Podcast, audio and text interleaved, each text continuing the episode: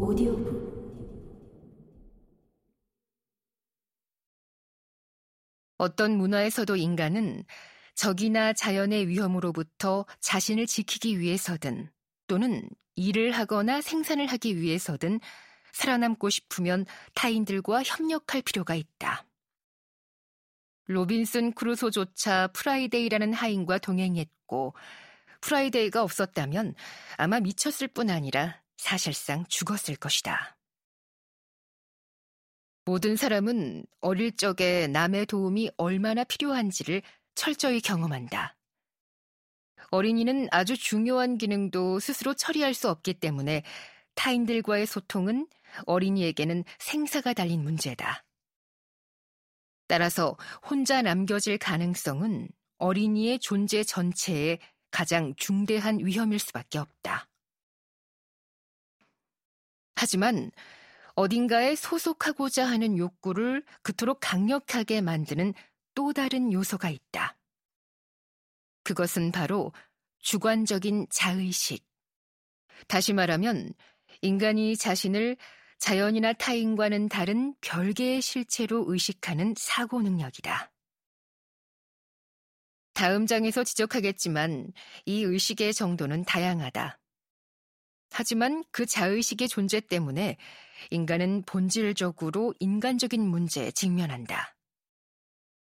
인간은 자신을 자연이나 타인과는 별개의 존재로 의식하고 죽음과 질병과 노화를 아주 막연하게나마 의식하면 그가 아닌 다른 모든 사람이나 우주와 비교하여 자신이 너무나 하찮고 작게 느껴질 수밖에 없다.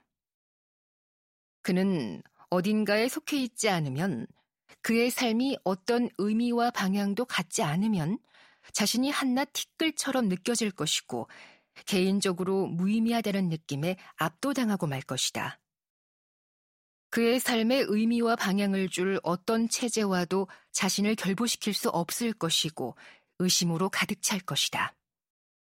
그리고 이 의심은 결국 그의 행동 능력, 즉, 살아갈 수 있는 능력을 마비시킬 것이다. 앞으로 더 나아가기에 앞서 사회 심리학의 문제에 대한 우리의 전반적인 접근 방식과 관련하여 지금까지 언급한 것을 요약하는 것도 도움이 될 것이다. 인간의 본성이란 생물학적으로 고정되어 있는 타고난 충동들의 총화도 아니고 또한 순조롭게 적응해가는 문화 유형의 생명 없는 그림자도 아니다. 인간의 본성은 인간 진화의 산물이지만 어떤 고유한 메커니즘과 법칙도 갖고 있다.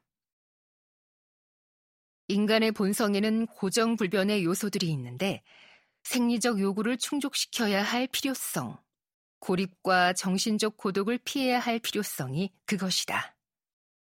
개인은 어떤 사회 특유의 생산과 분배 체제에 뿌리를 둔 생활 양식을 받아들여야 한다는 것을 우리는 알았다.